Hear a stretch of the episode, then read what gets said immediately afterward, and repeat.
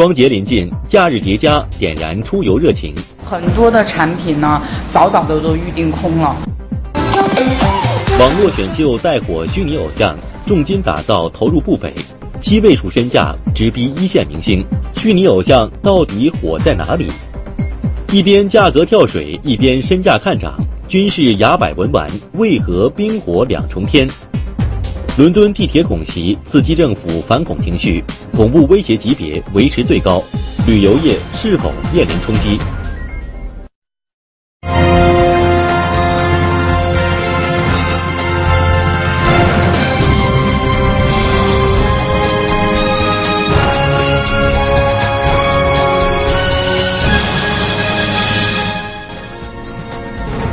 二十点三十二分，北京中央电视台财经频道，晚上好，我是马洪涛。晚上好，我是石小诺，欢迎准时收看正在为您直播的经济信息联播。好的，今天的国企改革呢，我们一起来聚焦中国航天科技集团。近年来，我国的载人航天、月球探测、高分对地观测等等多个重大工程都是取得了巨大的突破，太空里面的中国制造也是越来越多。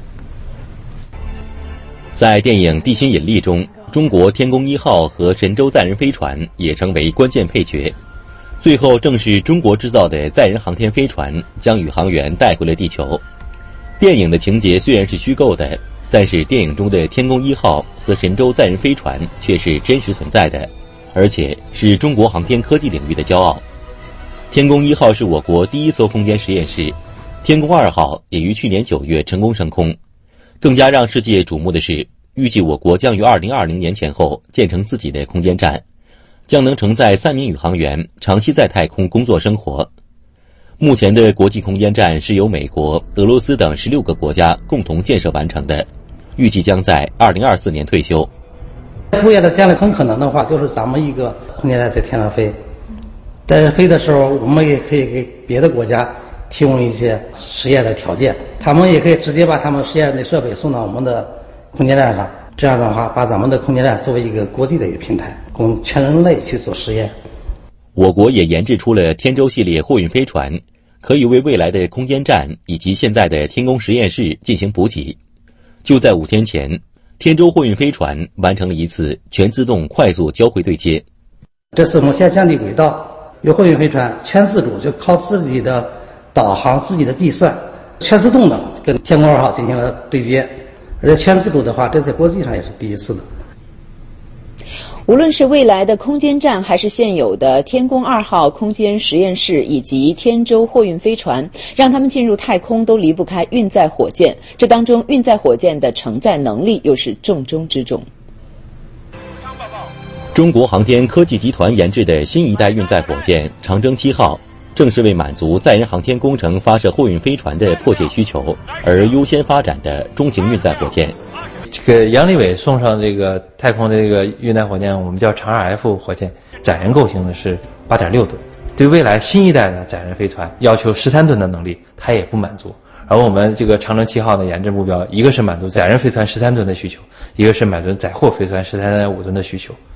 长征七号火箭研制应用了九十六项新技术。其中重大关键技术十二项，新技术比例超过百分之七十，而整个研制过程也首次采用三维数字制作完成，减少失误的可能性。我们现在所谓的三维数字化设计制造呢，就是头脑中设计员头脑中的三维模型，通过三维的设计工具，计算机中实现，直接交给生产厂，生产厂按三维的模型直接去加工制造，就没有在这种转化的过程，带来了一个效率的提升，错误率的降低。过去五年，我国长征系列运载火箭持续保持高密度发射，共完成八十余次发射任务。二零一六年，我国宇航发射次数与美国并列，达到世界第一位。作为国家首批创新型企业，中国航天科技集团目前已经突破掌握了空间交会对接、航天员中期在轨驻留、空间推进剂补加等一大批核心关键技术。使我国成为世界上第三个独立掌握载人航天技术的国家，处于世界领先地位。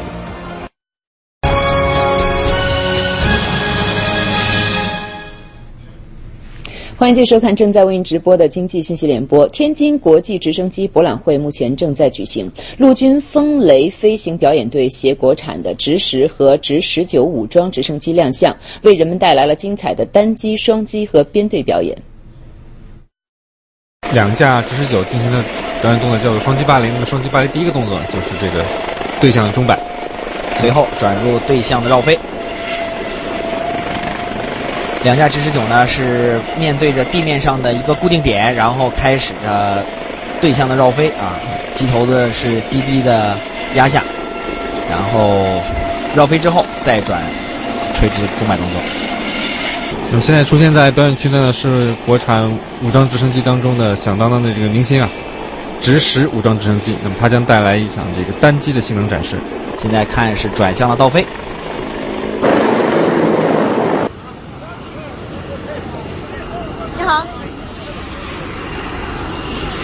呃，今天的飞行您觉得怎么样？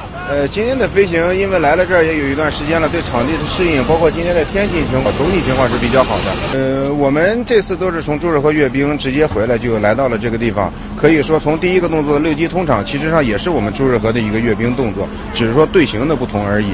第二一个呢，就是说您包括的这个双机的这个空中芭蕾，实际上就像咱们的舞者一样在跳舞，只是我们是通过飞行员的操纵，通过飞机来展现出来。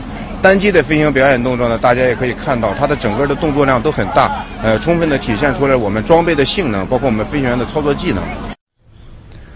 近年来，作为最典型的军民融合产业之一，直升机产业在技术、资源、人才领域是快速发展，已经成为促进产业升级和拉动新兴消费的一个重要的引擎。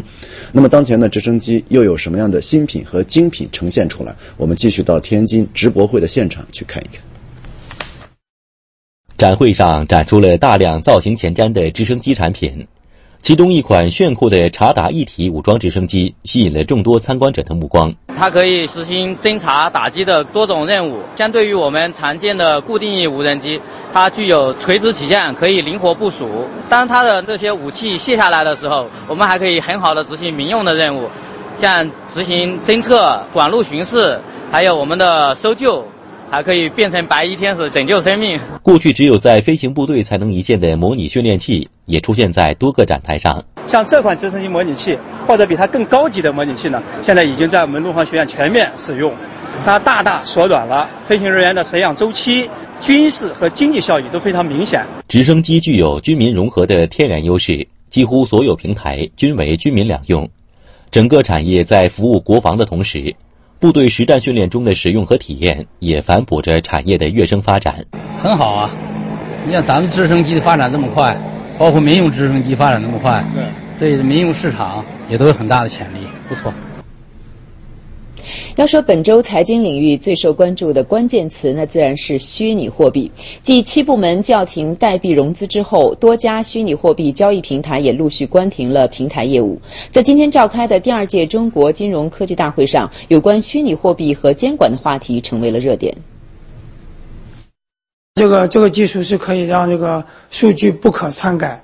让更多的这种公益平台、公益组织上了这个区块链之后，这些平台会变得更公正。随着金融科技的发展，金融创新早已不再是简单的在互联网上做金融，区块链、云计算、人工智能等技术都在助力金融业的发生，并改变着大众的金融生活，但也对监管提出了新的要求。监管在时空上越来越是跨区域、跨国境的，你要加强在空间上，在时间上。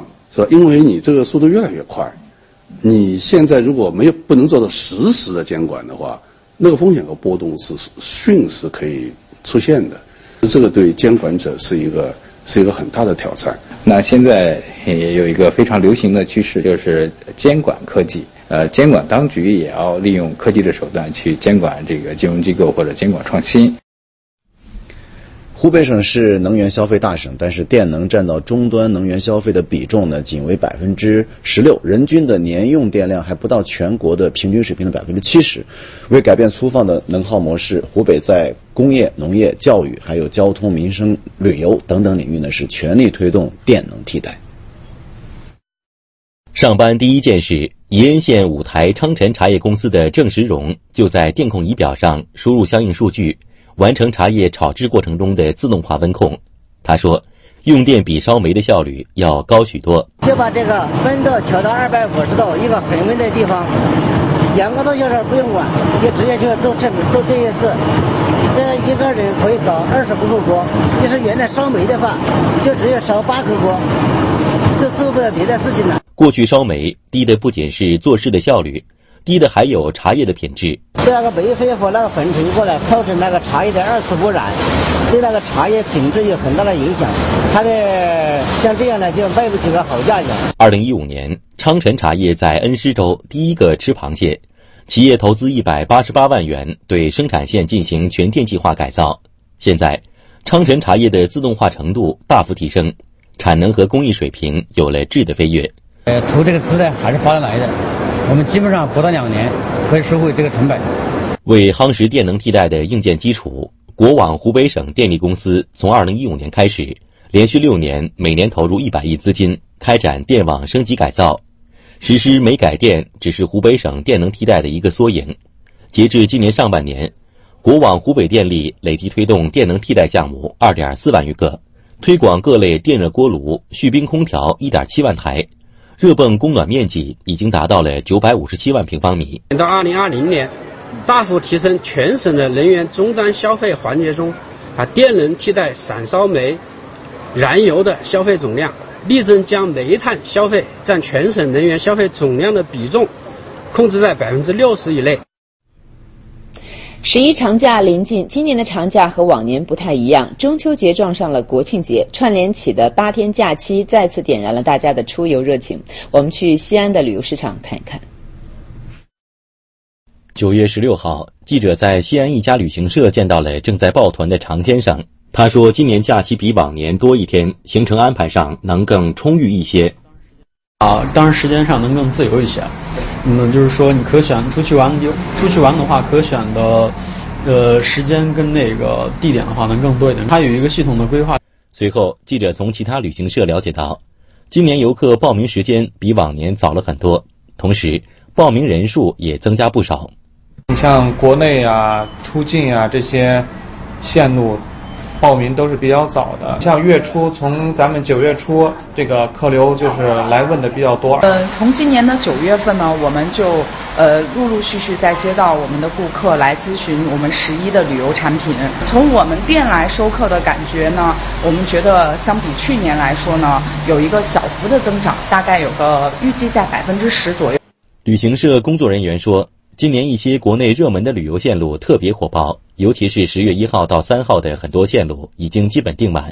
呃，云南、海南、厦门、桂林、贵州、张家界这些地方，月初你像一号、二号这线路都已经满了。巴厘岛啊，还有我们的马尔代夫，很多的产品呢，早早的都预定空了。另外，记者了解到，今年国庆节期间出游多以家庭游为主。而价格和往年相比没有太大变化。为了能有更好的出游体验，建议大家选择节前或节后错峰出行。嗯，最近呢，在网络综艺节目当中，有一个二次元少年，也就是一个动漫形象是加入其中。这个人物的名字叫赫兹啊，他虽然不是真人，却依然可以和真实的偶像同场竞技，受人追捧，进而成为资本的宠儿。到底是怎么回事？来跟着我们的记者去节目的录制现场一探究竟。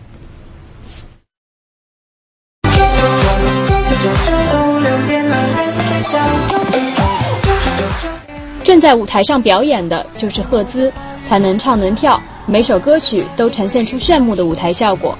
根据节目组的宣传资料，赫兹身高一米七九，喜爱零食，爱好吃。在节目里，他表现活泼，经常与人互动。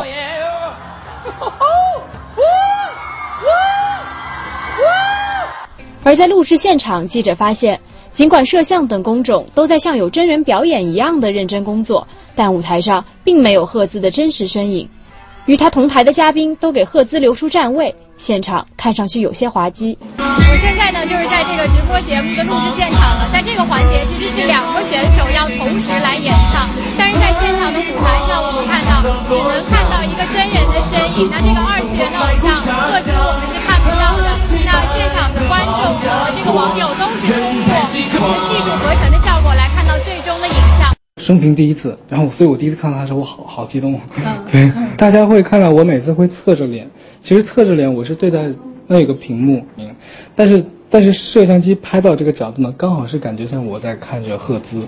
事实上，虚拟偶像并不是一个新鲜概念，诞生于日本的十六岁二次元少女初音未来，原本只是一款模仿人类唱歌的软件的一个营销副产品。如今却成为了世界范围内最成功的虚拟偶像。他以一首甩葱歌红遍网络，如今的游戏代言费甚至直逼一线明星。二零一三年八月，初音未来的日本演唱会，仅一天时间就吸引了一万四千人参与。如今，初音未来正努力进军中国市场。推出联名手机、信用卡，并为游戏代言，商业价值正在多渠道变现。至少从代言费的角度来看，我觉得跟现实的这个明星的这个价值啊不相上下。像我们的这个合作的深度比较深，这样的话，它的这个额度其实相比于国内一线明星的价格差不多，嗯，啊，可能也能达到大几百万。节目负责人介绍说，赫兹的呈现采用了 AR，也就是增强虚拟现实技术，以及实时动作捕捉和 3D 实时渲染三种技术。赫兹的制作运营团队多达一百四十多人，每一场比赛要花费比普通选手成倍的时间和精力。业内人士表示说，要整体的打造一个虚拟歌手，耗资往往要达到数千万。有日本初音未来那样成功的案例在前，那么国内虚拟偶像的商业价值又是？如何来变现的呢？就之前在前面两期的时候问赫兹呀，为什么你总是穿这套服装？然后其实我们不是不想给他换服装，你像我们真人选手，每一期他都可以换一套服装，怎么样？但是虚拟偶像他其实他要三 D 建模，你换一身衣服，他要重新建个模，所以这个成本也是巨高的，这个背后都是巨大的资金去支持的。截至九月一日，在腾讯视频上，赫兹相关视频的播放量总计超过了九千万次，在微博上，赫兹的粉丝已经超过了十五万。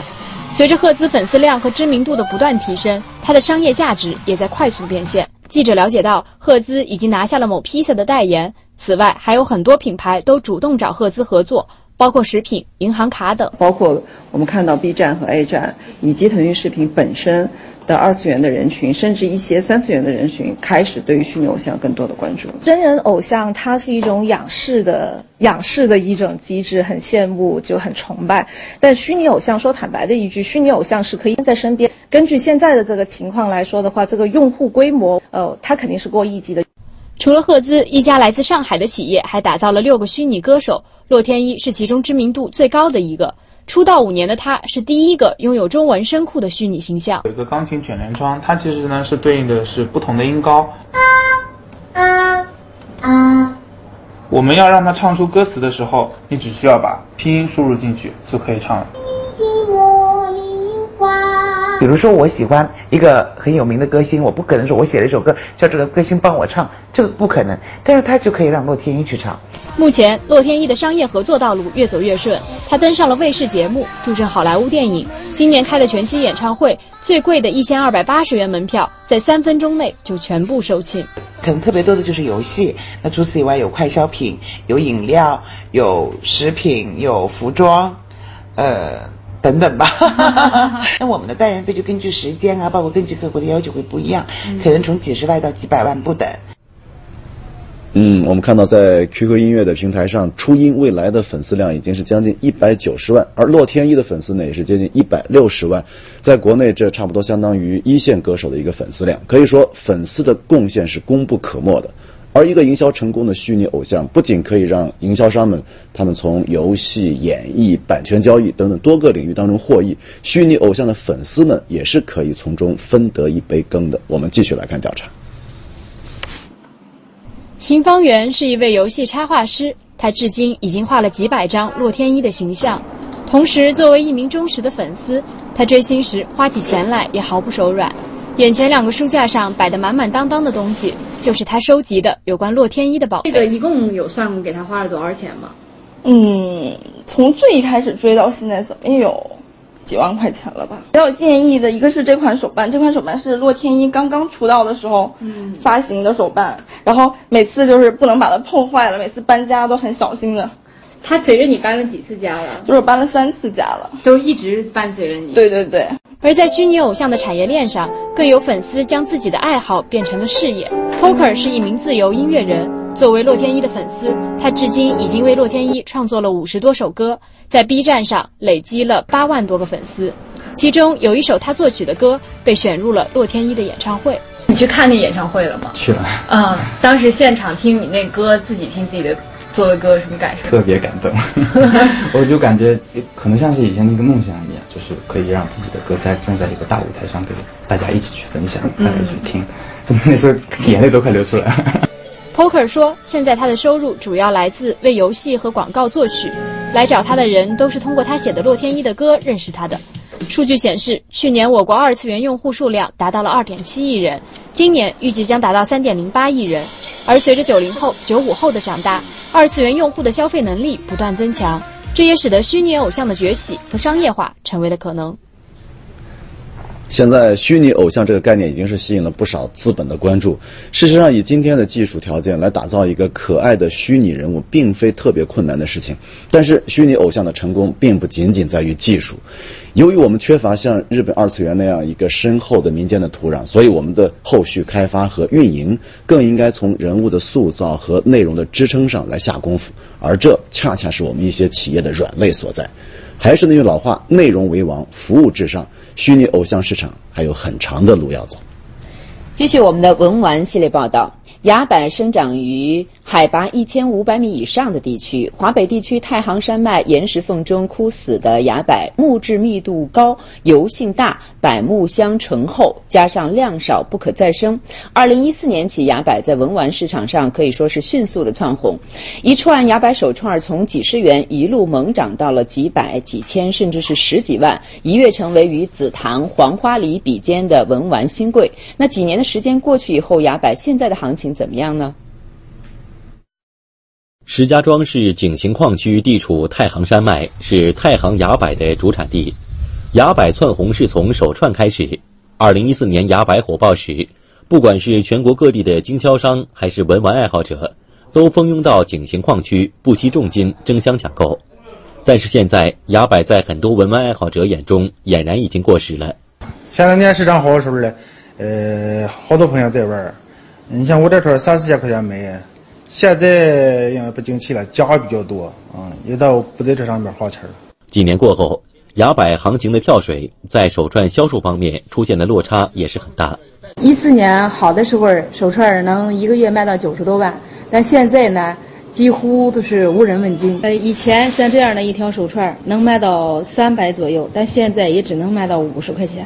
崖柏手串的身价大跌，只是崖柏行情的一个缩影。在主要经营崖柏根艺作品的王文志店里，原来四五个工人加班加点赶工的制作间也变得冷清起来。你像我们这样这这些崖柏作品的话，在原来的话，几乎每天都在发货，呃，月销售额的话也能上百万。嗯，按现在来说的话，呃，也不是没有原来那么好了，呃，每个月就是几十万吧，下降了一半多吧。嗯，那么到底是什么原因造就了当初崖柏天价文玩的这个傲人的身份？又是什么原因让他迅速的从高处坠落呢？我们继续来看调查。物以稀为贵，真正的崖柏都是生长在悬崖峭壁上，不仅生长缓慢，由于是保护物种，自然枯死可采的就更加稀少。崖柏火爆之后，旺盛的市场需求面临的却是日益枯竭的资源。料现在收的越来越少了。也下山的越来越少了，老百姓走上山也采不到什么料了。七八个人上去，呃，走一周弄不下来几个料。挖料的农民好多转行了的。无论是玉石沉香还是名木，只要在市场上一火，肯定会有大量假货跟风进入。崖柏也是一样，在二零一四年崖柏价格一路飙升的市场形势下，用普通柏树、松树制作的假货开始大量涌现。从外形看，油性也好，颜色也好，然后它这个你看这个留点儿也十分接近崖柏，很像真的，但它不是真的。呃，新玩家肯定会说，嗯，有有上当的可能。假货的冲击令崖柏消费市场迅速降温。此外，崖柏行情的大起大落与文玩市场中游资跟风炒作也有直接关系。二零一四年前后，随着崖柏作为新兴名木被市场接受，投资价值被普遍看好。大量资金开始入市抢购，迅速造就了崖柏天价文玩的傲人身份。随着行情遇冷，交易量减少，整个崖柏市场的资本热度也迅速降温。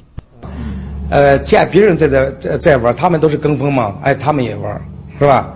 哎，他们也玩，他们也在买。等大量的买进以后，他们卖不出去，这部分人他都不再买了。不再买以后怎么办？这个市场肯定会，呃，得低落一段时间。崖柏手串无人问津，商家销量下降，在整体市场疲软的情况之下，却仍然还有一些崖柏的作品身价不菲，屡屡被高价买入收藏。七分天成，三分人工，是崖柏根雕的最大魅力。根雕艺人高恒，二零一四年利用崖柏流花雕刻的一个花豹手把件，就被一个买家惦记了三年。前两天又通过微信联系，高价买走。当时我给他发了一个这个。视频是吧？你看两万，这不是上面写的了？你看是吧？两万你考虑吗？说明这个他的老板他也是真正的一个行家，他也懂是吧？他也懂这个牙白的价值。咱们也是呃，不是说就是为了图了钱儿，是吧？所以说我给他说说了一个一万四千八，嗯，然后他，二话没说，他都把他把款打过来了，而且特别激动。一个不足十公分的手把件能被买家出到两万，又被卖家降到一万四千八。在崖柏中高端市场交易中，这样奇怪交易现象并不鲜见。正是这种货卖十家的经营方式，在手串、项链等低端崖柏产品遇冷之际，保证了崖柏根雕作品市场行情依然坚挺。转折点现在已经到了这个艺术上边了，还不是在毛料上面了。在南方，像这种现在一路上涨，现在都涨。你像这一件是吧，卖六七千这一件。卖六七千，像以前这件卖多少钱？一千多两千。终端市场的变化也直接带动了崖柏市场在加工制作和原料收购环节的转变。原来我们进料的话是以通货一堆一堆的进，现在呢我们就是一个一个的挑，以极品为主。从最初的店面直销到现在的网络经营，王文志的崖柏根雕在山东、广东、陕西等全国各地都建立了稳定的客户资源。在他看来。精品崖柏的行情不降反增。这屋里边这十来件作品呢，都被一个上海的收藏家购买了。呃，小的也得万把块，像有个别的作品都到了十十几万块的左右的。所以目前看来，这个崖柏的这个市场，对它火的都说它不行了，但它现在火的类型也也变了。好，接下来继续我们厉害了我的国的展播。位于四川省西南部川滇交界的凉山州是中国最大的一个彝族聚居区。那么今天我们将会跟随凉山州州委书记林书成一起来重温彝海结盟，领略民族风情。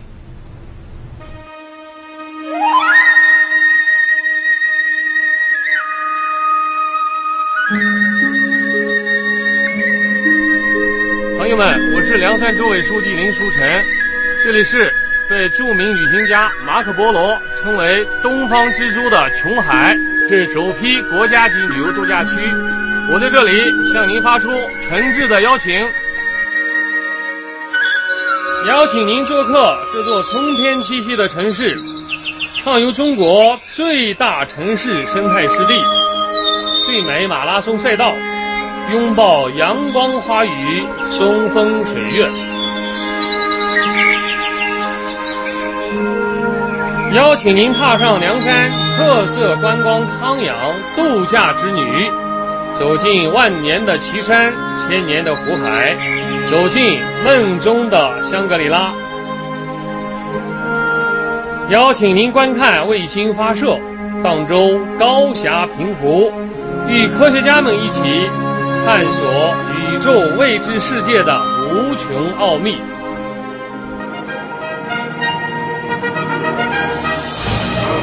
这里是今年央视春晚西部分会场所在地，我们邀请您一起点燃火把，重温彝海结盟，领略民族风情，放飞我们共同的美好梦想。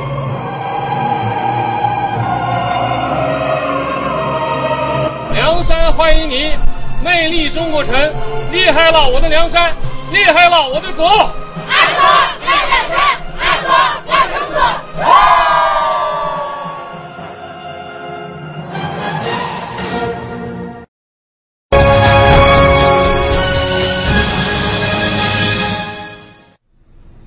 国际方面，我们继续来关注伦敦地铁爆炸案。十六号，英国警方在东南部港口城市多佛以涉嫌恐怖主义行为罪逮捕了一名十八岁的犯罪嫌疑人。警方怀疑参与十五号伦敦地铁爆炸事件的犯罪嫌疑人可能不止一个人，相关的调查和搜捕工作仍然还在进行当中。目前，英国恐怖威胁级别依然维持最高的危急级。大量警力被布置在城市各处重要地点，以确保民众安全。这是英国十年中第四次启用危急反恐级别，也是今年以来的第二次。因十五号的爆炸事件被迫关闭的地铁站，目前也已重新向公众开放，但地铁站周围部署了大批警力，戒备森严。我现在是在伦敦一个十分繁忙的交通枢纽——国王十字车站。大家可以看到，自从英国首相特蕾莎梅将恐怖威胁级别提升至危级之后，部署在这里的警力以及警车有着明显的增加。I think it's probably a good idea because they only do that if they think something's about to happen again. The police are mainly to make us feel comfortable. 今年一季度，全球赴英国旅游人数为八百三十万人次，同比增加百分之九点八八，创历史新高。且国际游客在英国的旅游消费达到四十三点五亿英镑，同比上涨百分之十五点五八。此次恐袭事件后，一些游客表示，尽管很担心安全问题，但暂时不会改变旅游计划。We were going out to the country to uh, touring the city, and after we heard the explosion, it scared us, so we quit taking the tube, and we've just been taking taxis everywhere to be much safer, to avoid the crowds. 台风泰利在我国的影响已经减弱，但是它的威力呢，现在是一至日本。那么，根据日本媒体的报道说，当地时间今天上午的十一点多，泰利在日本鹿儿岛县的南九州市附近登陆，并且带来了狂风暴雨。据日本媒体报道，随着暴风雨继续北上，预计十八号将穿越西日本地区。据日本气象部门的数据，目前测得暴风雨中心附近最大风速每小时一百零八公里。最大瞬间风速达到每小时一百六十二公里，九州岛多地迎来暴雨天气。据日本九州岛大分县观测数据显示，日本时间今天上午九点测得的降雨量达一百一十毫米，宫崎机场的四十八小时降雨量超过四百七十毫米，是当地往年同期一个月降雨量的一点四倍。预计未来二十四小时内，四国近畿地区的降雨量都将超三百毫米。此外，九州北部、南部地区、鹿儿岛县、四国、近畿等多地海上还有可能迎来七到八米的巨浪。目前，九州多地的交通运营情况所受影响最大。在往返于日本九州、四国地区的航班中，共计六百四十四架次航班被取消。此外，从熊本到鹿儿岛的新干线和普通列车的部分列车暂停运行。日本气象厅提醒当地民众要谨防因暴雨引发的泥石流、暴风大浪以及低地进水等次生灾害的发生。养蜂业曾经是叙利亚的传统产业之一，然而危机爆发以后，由于养蜂物资紧缺、战火纷飞，很多养蜂人逃离叙利亚，养蜂业因此遭到了灭顶之灾。如今，联合国世界粮食计划署在叙利亚的养蜂计划正将这个传统带回叙利亚。这里是塔尔图斯山间的一个村落，当地的农民正在打开蜂箱，对一排排的蜜蜂巢皮进行例行的检查。由于战乱，从2011年至15年，叙利亚大马士革农村省、拉塔基亚等地的养蜂产业收入骤减了86%。阿马尔·艾哈迈德曾经是一名养蜂人，但在混乱的局势中，由于得不到必要的指导和资源，只能眼睁睁地看着蜜蜂的死去。今年五月，艾哈迈德得到了三个蜂箱和从埃及进口的蜂群，他重操旧业，希望可以通过养蜂酿蜜给家里带来更多的收入。والنوعية تبعت النحل رائعة فيها مجنى فيها فيها حضن زيادة يعني أمراضها قليلة ممتازة جدا متأمل أنه يكون فيها خير كثير يعني خلال ثلاث أربع شهور أعطت نتيجة ممتازة 由于养蜂劳力要求不高，每天护理时间也不长，女性也可以参与其中。据了解，自从2016年世界粮食计划署首次开展养蜂恢复计划以来，已经有大约三千名叙利亚农民参与。 蜜蜂的存活率超过了百分之七十五。项目负责人每月会联系参与者两次，确保蜜蜂的健康。在出产蜂蜜后，世界粮食计划署及合作伙伴还会解决蜂蜜销路等问题。好，再把视线转向英国，从厨师到调酒师再到服务人员，英国住宿以及餐饮服务业的许多雇员都是来自欧盟国家。但是呢，因为英国脱欧、移民政策收紧，住宿餐饮和服务业的业主他们纷纷对将来能否再吸引和留住员工表示担忧。住宿和餐饮服务业是英国支柱产业之一，这个行业有三百万从业者，贡献了英国十分之一的经济收入。在这样一个以多样化为基础的产业，百分之二十四的员工来自欧盟国家。数据显示，想要维持需求、保持增长，英国住宿及餐饮服务业目前每年需要约六点二万的欧盟移民。Hospitality is a labour-intensive industry, and the supply of EU workers has been uh, uh, critical to the growth and success of the industry over previous years. Over 10 years, if there was a, a cliff edge approach, you would see a 1 million shortfall uh, in of workers uh, needed in the hospitality industry. 长期以来，因为工资低，英国本国人并不愿意从事住宿及餐饮服务业的工作，靠其他国家移民来填补这部分空缺。帕沙坎达科在大伦敦区经营这家印度餐厅已经有三十四年，他有六十名雇员，其中并没有英国人。We always have a people from abroad come to help us to run the industries. You talk about the bread and breakfast, coffee bar.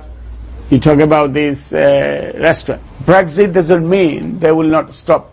They will stop working here. They will, What in a system. 法兰克福车展是全世界规模最大的车展之一，但是今年多家知名车企缺席了这次车展。此类大型的产业盛会是否正在失去它的吸引力？原因有哪些呢？除了有盛大的开幕式和各类精彩新车展示，本届法兰克福车展备受瞩目的地方还有日产、沃尔沃、标致、吉普、菲亚特等几位车展常客的缺席。特别是在这样一个充斥着电动汽车的展会上，也没有看到特斯拉的身影。但这里却是德国汽车巨头大众、宝马和梅赛德斯的主场，他们的展示规模当然也是最大的。Frankfurt is our home show. Uh, we will, of course, uh, continue to support certain shows around the world, but we'll also do them in a different way. What will come in two years and four years' time as this show comes through, I'm sure will be very different. I think there's a bit of momentum going with international motor shows. The, the Paris Motor Show last year, there were four or five big names missing. At this show, there are seven or eight big names missing, you know, of the magnitude of Fiat and, and, and, and uh, Peugeot. There are some big companies who've said, well, actually, this isn't the way we want to project and market and, and um, uh, publicise our cars anymore. We'd rather engage directly with customers on the internet, on social media, and so on. 尽管车展的现场气氛很不错，但为了加大传播力度， 越来越多的汽车制造商转而采取其他方式吸引人们的关注。现在，新车或者新品发布不再是在一个精心设计的舞台上揭幕，而是转向传播速度更快、受众群体更广泛的网上进行。由于车载网络系统正在变得越来越受欢迎，因此各大企业斥巨资在社交媒体上投放广告，还会通过大型科技展进行产品发布。更多消息来看一组联播快讯。今天早上，正在建设的京张高铁土木特大桥实现空中精准转体对接。建成后，北京到张家口的铁路运行时间将由三点五小时缩短到一小时左右。民航招收飞行员的体检标准将放宽对视力的要求，裸眼远视力由四点五放宽到四点零，近视低于四百五十度、远视低于三百度的学员，在经过激光手术后也允许报考飞行员。本月上海私车额度拍卖最低中标价为九万一千三百元，平均成交价为九万一千四百一十五元。由于竞拍人数减少，而个人额度又比上月增加，本月中标率达百分之五，为今年二月以来最高。日前，天津消费者协会发布对三十五组太阳镜产品的比较试验结果，其中一款太阳镜的光透射比低于正常水平，可能引发使用者头晕恶心。另外，包括川久保玲、大嘴猴在内的十三副太阳镜镍释放量普遍偏高，长时间佩戴可能带来皮肤过敏的风险。针对有媒体报道说美国不会退出巴黎协定一事，美国白宫十六号发表声明说，特朗普政府没有改变有关退出巴黎协定的立场，除非条款对美国更有利，美国才会重新加入。日前，谷歌的三名前女性员工原因美国劳工部2015年对公司总部约2.1万名员工的薪酬调查数据，指控谷歌在薪酬和升职方面歧视女性员工。谷歌对指控予以否认。德国大众计划到2030年，旗下所有品牌的约300个车型都拥有电动版本。为此，大众将投资200亿欧元打造全新的电动平台，并升级工厂、建设充电基础设施等。最近，日本出现了各种特色练歌房，有的商家通过游戏设备让顾客眼前出现一千五百名观众，让普通人体验一把巨星感觉；还有的练歌房则将部分歌词删除，以锻炼老人的记忆能力。